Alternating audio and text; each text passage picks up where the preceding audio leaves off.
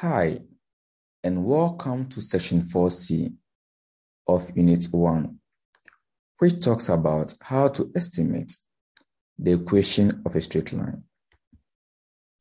Now, to estimate the equation of a straight line, two features, thus the gradient and the intercept, are essential. With these two features, we are able to construct the equation of the straight line, which is y equals the gradient times the x plus the intercept.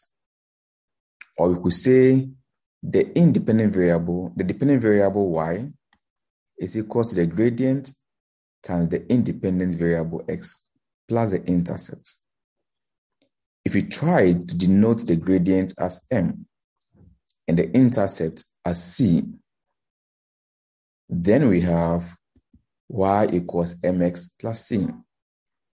So if your gradient is 3, which you know how to compute now as 3x over x, that gives us a 3.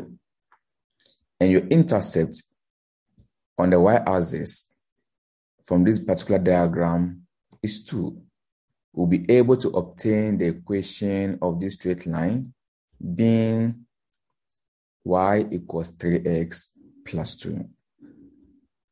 This then brings us to the end of Unit 1, Section 4C.